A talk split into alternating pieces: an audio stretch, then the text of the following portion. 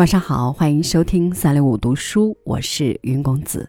今晚来和您分享铁凝的文章《美好的事物是怎样变成遗憾的》，一起来听。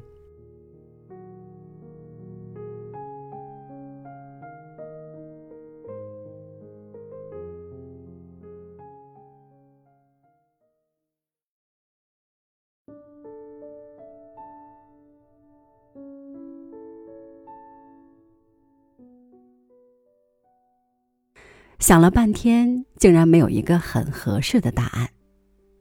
那阵子经常携带这个难题去和人打交道，不管是新朋友还是故友，聊到酣畅，总是抛出这个问题冷场。当然收获的答案也是五花八门。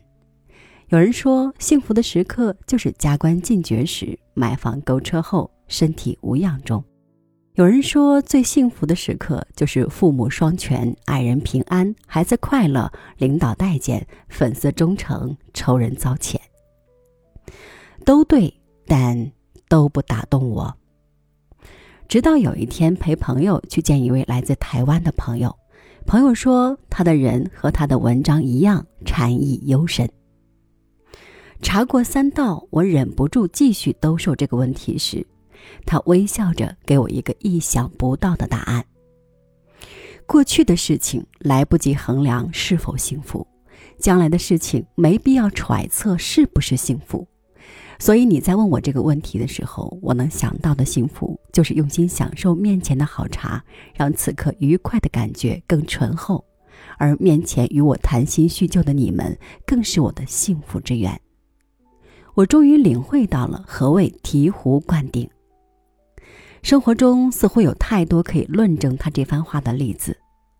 曾经去国外参加文化交流，花了很多钱买过一件非常漂亮的衣服，因为太喜欢，所以舍不得穿，除非参加什么重要的会议或者出席需要表示自己诚意的场合时才上身。使用率太低，慢慢的也就忘记了自己有过这样一件衣服。换季的时候，家人帮我整理衣柜时才想起自己原来有过这样一件衣服。因为躲过了水洗日晒的蹉跎，它依旧崭新笔挺，但是款式却已经过时。讪讪的也是自责的把它小心包好，继续收进柜底。回忆起当初对它的喜欢，忍不住感叹那些快乐都成了落花流水。很年轻很年轻的时候，也曾喜欢什么人，一点一滴，一颦一笑，都让我有无尽的话想要表达，想要歌颂。但总是怯于启齿，小心翼翼地把那些心事静静地窝在心里，折叠得整整齐齐，幻想着总有一天会勇敢地站在他面前，扑啦啦地全部抖开。等啊等啊，最终这些情愫就像一粒种在晒不到太阳，缺乏雨露的泥土里的种子，只能腐烂在密不透风的土壤里。我们都太喜欢等，固执地相信等待是永远没有错的。美好的岁月就这样被一个又一个遗憾消耗掉了。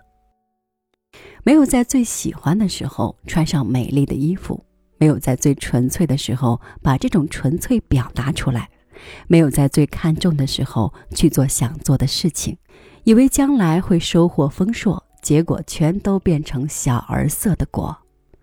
品尝这种酸涩时，我们唯一能做的就是自责。